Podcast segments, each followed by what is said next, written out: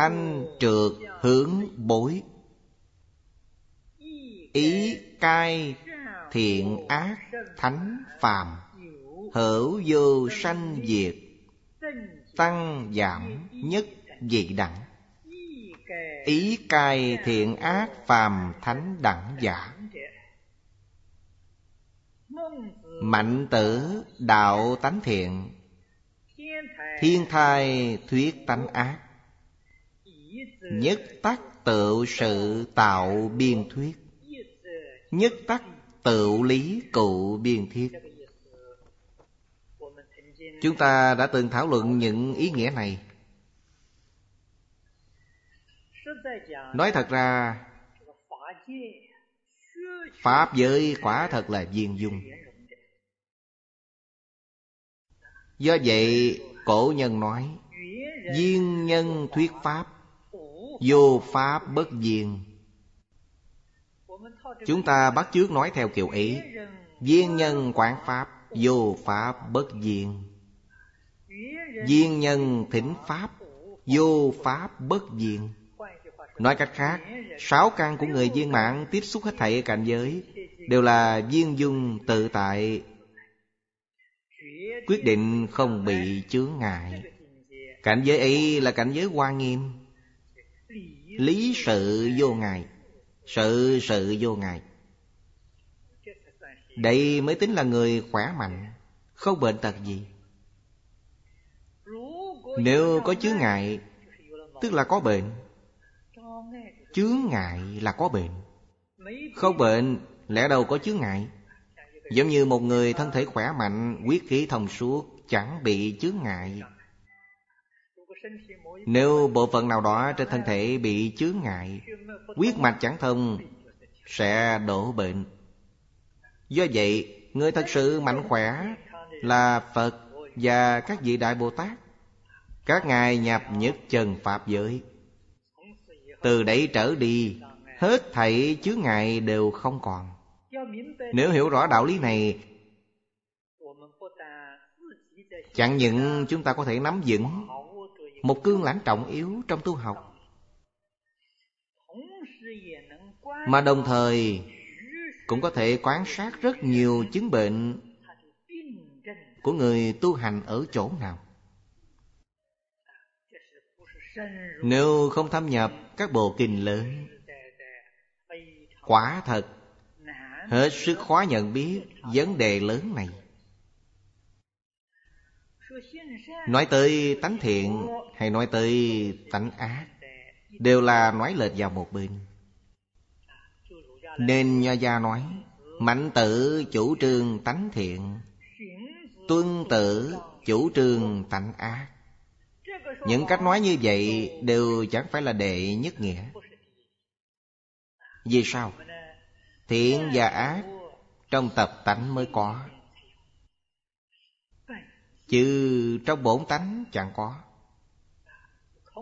Khổng lão phu tử cao minh hơn các vị này một bậc. Phu tử nói Tánh tương cận Tập tương diễn. Ngài không nói thiện hay ác. Tương cận là không khác nhau lắm. Tánh là một. Trong Phật Pháp cũng nói hoàn toàn giống hệt như vậy. Khổng lão phu tự nói tánh gần giống như nhau là nói về bổn tánh. Nói tánh thiện hay tánh ác?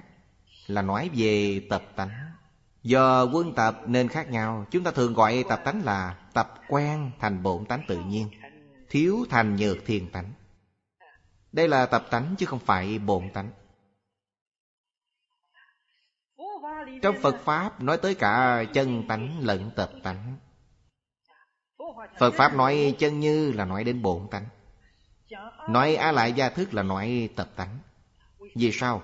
Trong a lại gia thức Thiện ác vô ký đều có. Do đây có thể biết, Thiện ác vô ký đều là tập tánh. Bổn tánh vốn sẵn có, Tập tánh vốn không.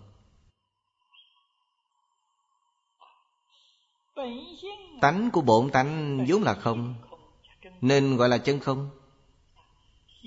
Bản thể của tập tánh là không. Vì sao? Không có tự tánh. Tập tánh không có tự tánh. Chúng ta nhất định phải nhận biết điều này. Ngài Thiên Thai nói tánh ác, Cũng là nói theo tập tánh, Chứ không phải nói theo bổn tánh. Trong đoạn mở đầu lời tựa này, Liên trì đại sư nói tới tánh. Thì tánh ấy là bổn tánh, Chứ không phải tập tánh. Kim tắc như thật không trung, Thiện ký bất lập ác diệt hà tồn. Thật là chân thật Chữ không ở đây là chân không. Do vậy gọi là thật không? Đây chính là ý nghĩa của chữ không, Như trong tâm kinh đã nói. Sắc chính là không Không chính là sắc.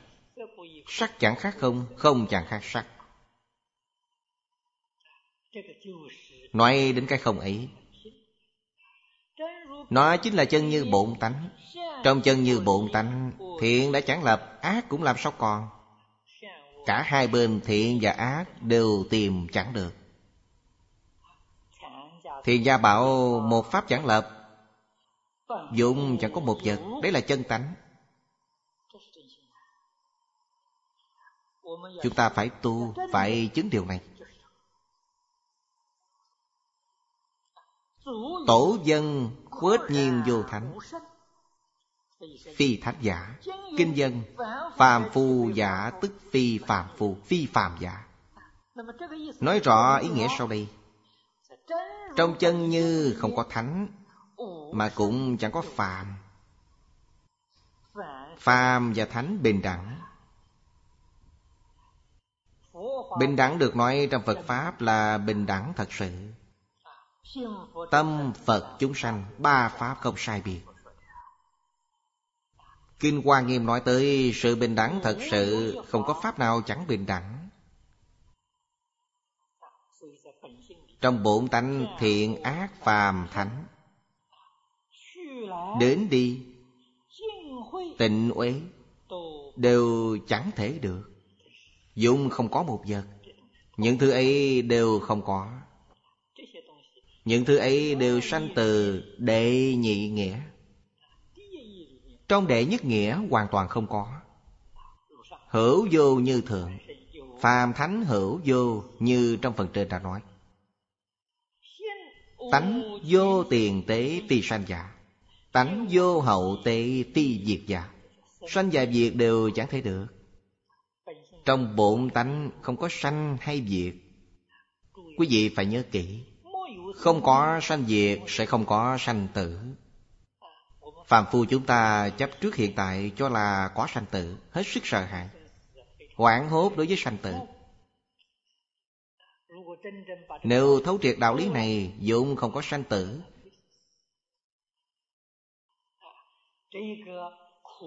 Quý vị sẽ đoạn được ý niệm sợ hãi ấy chẳng còn có ý niệm ấy. Đó là sự thật. Hiện thời, khi chúng ta thấy sanh lão bệnh tử đều là hiện tượng, chẳng phải là chân thật. Bổn tự cụ túc, trong chân như bổn tánh có đầy đủ hết thầy pháp, chẳng thiếu khuyết mảy may nào. Do vậy nói, vô pháp khả tăng, phi tăng giả. Bổn vô nhất vật, Vô pháp khả giảm, Phi giảm giả. Cổ Đức nói, Tại thánh chẳng tăng, Nơi phàm chẳng giảm. Chẳng tăng, chẳng giảm. Nhiễm tịnh thiên sai, Phi nhất giả. Đây là nói theo mặt tướng. Trong mười pháp giới Tứ thánh pháp giới thanh tịnh Lục phàm pháp giới ô nhiễm, Thiên sai vàng biệt. Xét về tướng thì chẳng giống nhau. Nên tướng phi nhất. Nhất dị bình đẳng, Phi dị giả Thể là bình đẳng. Toàn là tướng của tánh, Có biểu hiện sai khác. Tướng do đâu mà có? Tướng ấy là tướng của tánh. Nhìn theo tướng thì thiên sai dạng biệt Nhìn theo tánh thì Một vị bình đẳng Không hai, Không khác. Cổ nhân nói dùng vàng làm thành đồ vật, Món nào cũng đều là vàng. Chẳng khác nhau, Chẳng phải là khác. Nếu nói sẽ nói chẳng hết. Nêu lên mấy trường hợp, Chúng ta hãy lắng lòng đọc kỹ vài lượt Tuy chẳng thể diễn tả chân như bổn tánh được Nhưng nói chung là Có một phương cách để có tìm cầu Có thể biết đại khái. Đúng là giống như phương thức Đùng mây để biểu lộ trăng. Trong hội họa khiến cho chúng ta có được một chút ý tưởng, ấn tượng. Vì sao chẳng thể nói được? Hai câu tiếp theo đây giảng rất rõ ràng. Dĩ nhất thiết ngôn thuyết giả danh vô thật, Đáng tùy vọng niệm bất khả đắc cố. Dĩ nhất thiết ngôn thuyết giả danh vô thật, Vì lẽ này ngôn ngữ dứt bạc. Đáng tùy vọng niệm bất khả đắc cố, Tâm hạnh xứ việt Cảnh giới chân thật này, ngôn ngữ chẳng thể diễn tả được, Tâm tư chẳng thể tưởng tượng được. Chỉ cần quý vị khởi tâm động niệm là sai mất rồi. Chỉ cần quý vị kèm theo lời nói thì cũng sai. Chắc chắn là chẳng thể được. Trong khởi tín luận, Mã Minh Bồ Tát đã dạy chúng ta Một cường lạnh tu học. Ngài dạy chúng ta bất luận đọc kinh hay nghe kinh, Đều có ba cương lãnh quan trọng. Thứ nhất là Ly ngôn thuyết tướng, Tức là chẳng thể chấp vào ngôn ngữ. Thứ hai là Ly danh tự tướng, Tức là đừng chấp vào những danh từ thuật ngữ. Thứ ba là ly tâm duyên tướng Tức là trong tâm đừng suy lường những đạo lý ấy. Trong ấy không có đạo lý Thì quý vị mới thấu hiểu được. Hễ quý vị khởi tâm động niệm Thì đều là dòng tưởng. Mọi người nghe kinh chẳng thể khai ngộ Là vì chấp vào tưởng, Chấp vào gì vậy? Chấp tưởng ngôn thuyết Chấp tướng danh tự Chấp tướng tâm duyên. Chấp tướng nghe kinh, Dẫu nghe suốt vô lượng lần. Ba đại A Tăng kỳ kiếp Vẫn chẳng thể khai ngộ, Vẫn là phàm phu. Nếu lìa tướng nghe kinh, Thưa với quý vị, Nghe một lượt liền đại triệt đại ngộ, Minh tâm kiện tánh. Khi nào thành Phật, Không thể nói nhất định. Khi nào quý vị lìa tướng, Khi ấy sẽ thành tựu nếu quý vị vẫn chẳng bỏ được, Không chịu lìa, Thời gian để đạt đến khai ngộ Sẽ dài lắm. Do vậy, thành tựu hay không, Thời gian dài hay ngắn, Hoàn toàn do chính mình quyết định, Chẳng phải do người khác.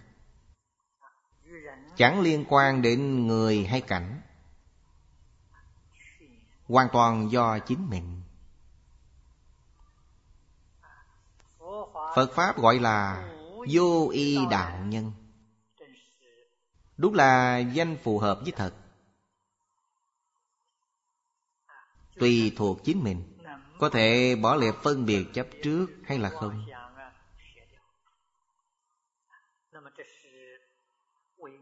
Đoạn này nhằm giải thích ý nghĩa Được bao hàm trong Thanh trượt hưởng bội. Những điều Ngài nói đều là tương đối. Dùng tương đối để hiển thị tuyệt đối. Đây là một mánh khóe dạy học Chỉ có dùng mánh khóe này Thì bản thân chúng ta Mới có thể khế nhập. Đại tai nhị cú tán tự Hai câu này là lời tán thán. Ý nghĩa cũng hết sức sâu. Trong lời tựa có hai câu.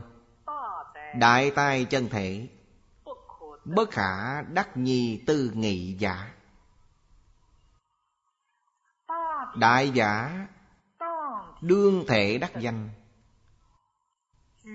Cụ biến thường nhị nghĩa. Dĩ hoành mãn thập phương, Thụ cực tam tế. Cánh vô hữu pháp khả giữ di tỷ. Phi đối tiểu ngôn, đại chi, đại giả. Nêu rất rõ ý nghĩa của chữ đại này. Vì không có cách nào khác, Bất đắc dĩ phải dùng chữ đại này Để làm từ ngữ tán thán. Đại ở đây không phải là lớn trong lớn nhỏ. Chữ lớn trong lớn nhỏ Là tương đối. Vượt thoát khỏi lớn nhỏ Mới thật sự là lớn.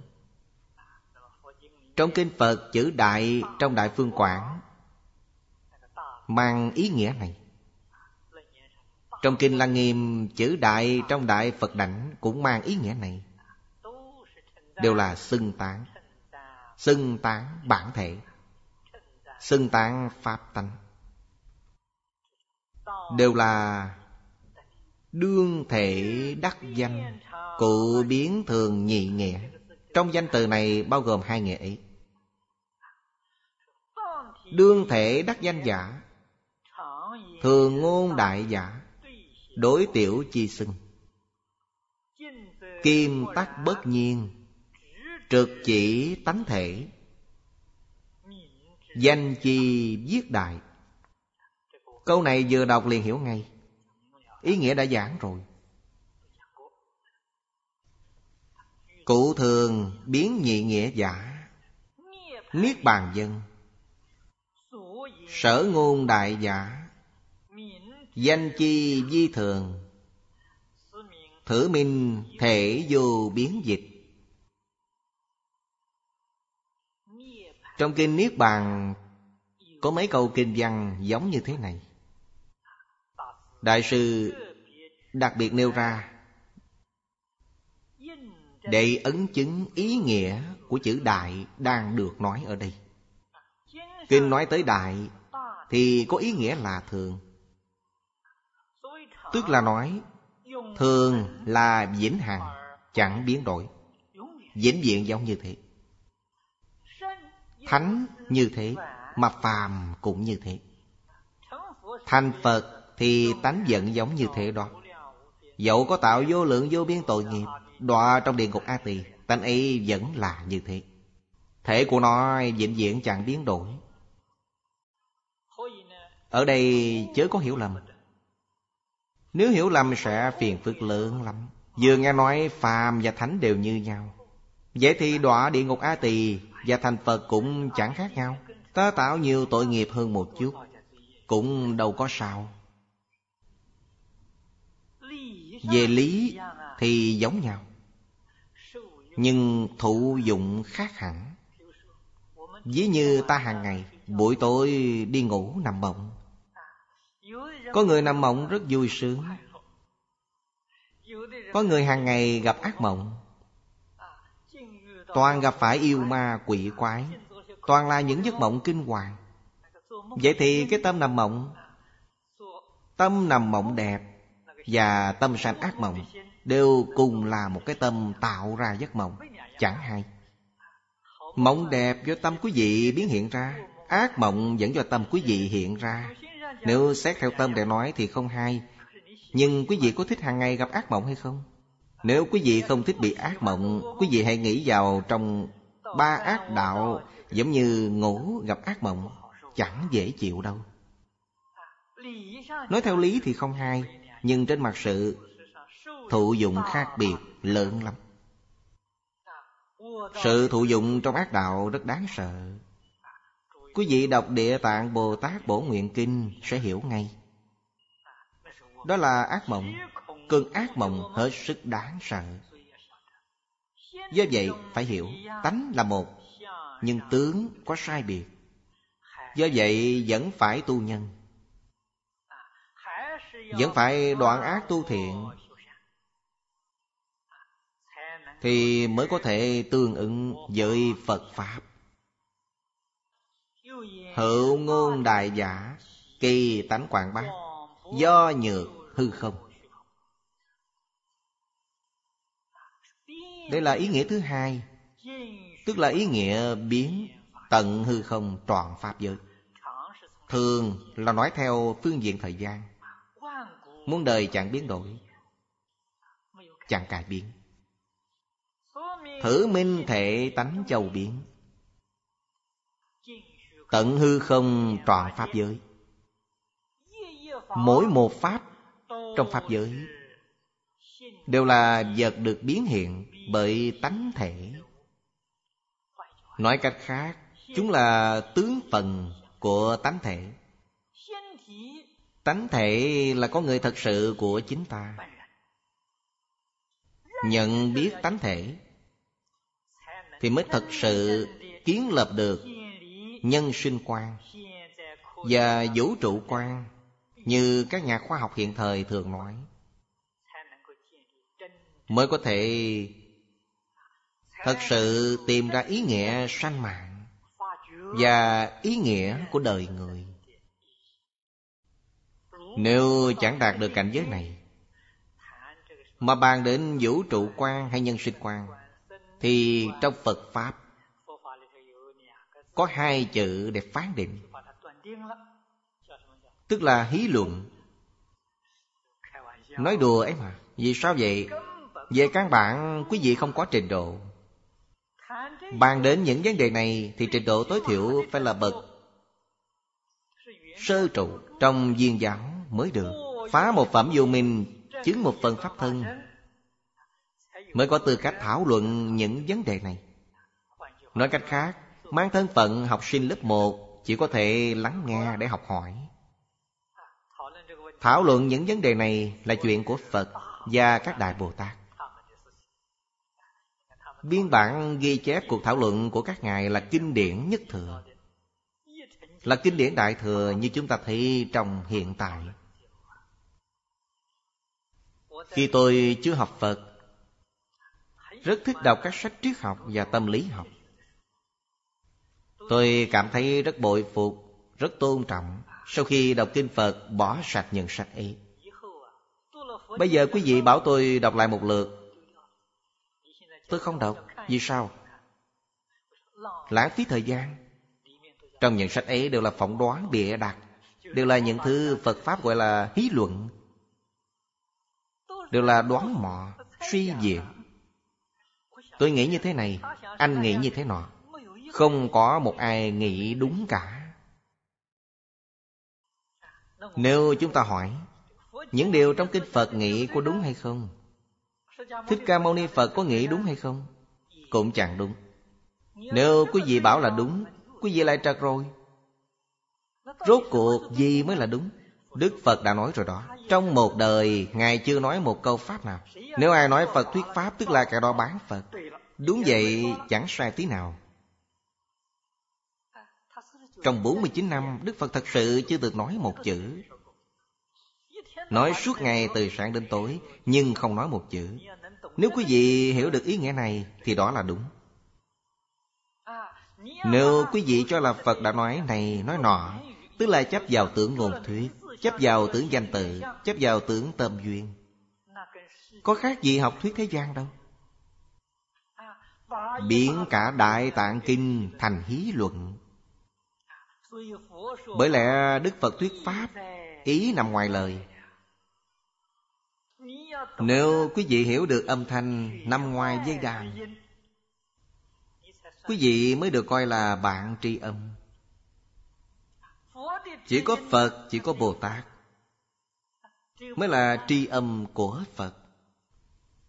Đây là chỗ khó khăn của Phật Pháp. Chỗ khó nhất trong tu học Phật Pháp. Nếu chúng ta có thể thấu hiểu chỗ này Hướng về đây Dụng công Sẽ chẳng khó nữa. Do vậy, điều khó khăn trong Phật Pháp Là buông xuống. Hôm nay có một vị cư sĩ đến chỗ tôi. Gần đây, ông ta thường đến một ngôi chùa nhỏ. Nghe nói nơi ấy rất vắng vẻ. Tôi chưa từng đến đó, Rất ít người đến nơi ấy. Ông ta tính làm cho ngôi chùa ấy được hưng vượng trở lại. Tôi lắc đầu, Không cần thiết. Ngôi chùa ấy chỉ có một vị Pháp Sư. Vị tỳ kheo ni ấy đã cao tuổi lắm rồi. Bà ta muốn lập niệm Phật đường tại đó. Tôi nói, cần gì phải làm vậy? Bà ta xuống tóc với Pháp Sư Quảng Khâm. Cụ Quảng Khâm là một vị cao tăng hữu đạo. Năm nay đã hơn 94 tuổi. Thời gian Ngài trụ thế chẳng còn bao lâu nữa. Vì sao không đến thân cận lão nhân gia? Chính mình muốn tách rời thầy Để dựng một ngôi chùa nhỏ. Nếu bà ta thật sự giác ngộ Pháp thân huệ mạng Là khẩn yếu, Sẽ nhanh chóng bỏ ngôi chùa nhỏ ấy. Ở phương Nam hiện thời, Lão Pháp Sư đã lập một ngôi niệm Phật đường. Nghe nói có sáu bảy chục người cùng tu ở đó. Đến nơi đó sẽ tốt hơn nhiều. Chính mình dựng một ngôi chùa nhỏ Trong chùa củi, gạo, dầu, muối Thứ gì cũng phải bận tâm. Bà ta đến nơi kia cùng đại chúng niệm Phật. Chuyện gì cũng chẳng phải bận tâm. Suốt ngày từ sáng đến tối Một câu A-di-đà Phật. Chắc chắn giảng sanh. Đấy mới là người thông minh. Ông ta lắc đầu Không buông xuống được. Buông xuống không được thì Tây phương cực lạc thế giới. Chắc chắn chẳng có phần. Sau khi chết đi Ở nơi ấy Trên núi là nơi không có ai đến cũng không có dân chúng qua lại nơi đó. Chuyển thế đầu thai lần nữa Trên núi cũng có những loài như sóc, chuột, rắn. Trong nhà có giá. Chỉ đành là đầu thai vào những loài ấy. Vì sao vậy? Bỏ không được nơi ấy. Đáng thương. Thật sự đáng thương. Lão Hòa Thượng Hư Dân Cả đời đi khắp nơi dựng chùa sửa miếu tu bổ xong xuôi. Ngay lập tức hiếm người trẻ tuổi nào không có chỗ trụ, mời đến giao lại. Lão nhân già bỏ đi. Chỉ cần xây dựng xong, bèn bỏ đi. Không hỏi đến nữa. Như vậy là đúng. Quyết định chẳng lưu luyến. Lập đạo tràng cho ai? Nhằm tạo thuận tiện cho người khác tu hành. Cúng dường người tu hành trong mười phương. Chính mình quyết định chẳng tìm nhiễm thân tâm thanh tịnh. Lão nhân gia nêu tấm gương sáng cho chúng ta. Phải bỏ được, phải buông xuống được. Người có thể buông xuống được sẽ thật sự quá phước. Suốt ngày từ sáng đến tối đeo cổng cả đống bao bị người ấy đáng thương, chẳng có phước bao người có phước báo là người một thân thông dong thân tâm không dưỡng mắt. Người ấy có phước.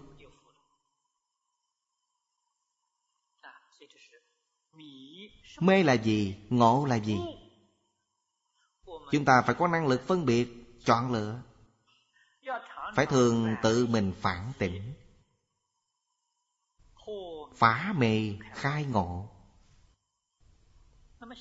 Tánh đã đầy đủ. Hết thảy Pháp. Hết thảy Pháp là vật được biến hiện bởi chân tánh. Do vậy chớ nên tham luyện Chớ nên chấp trước. Năng biến Chẳng phải là khuyết điểm Mà là công đức. Sau khi biến hiện, Người ta chấp trước tham luyện Đó là bệnh Bệnh ở chỗ này. Tổ sư nói, có thể sanh ra dạng Pháp, Đấy là công đức của nó. Vốn sẵn thanh tịnh, vốn sẵn đầy đủ, Có thể sanh ra dạng Pháp. Đó là công đức, vốn chẳng có chấp trước. Ngài chẳng nói là vốn sẵn chấp trước. Chẳng nói là sẵn có phân biệt. Chẳng nói là sẵn có vọng tưởng, Không hề có. Vốn sẵn thanh tịnh vốn chẳng sanh diệt. Dụng không có một hay khác.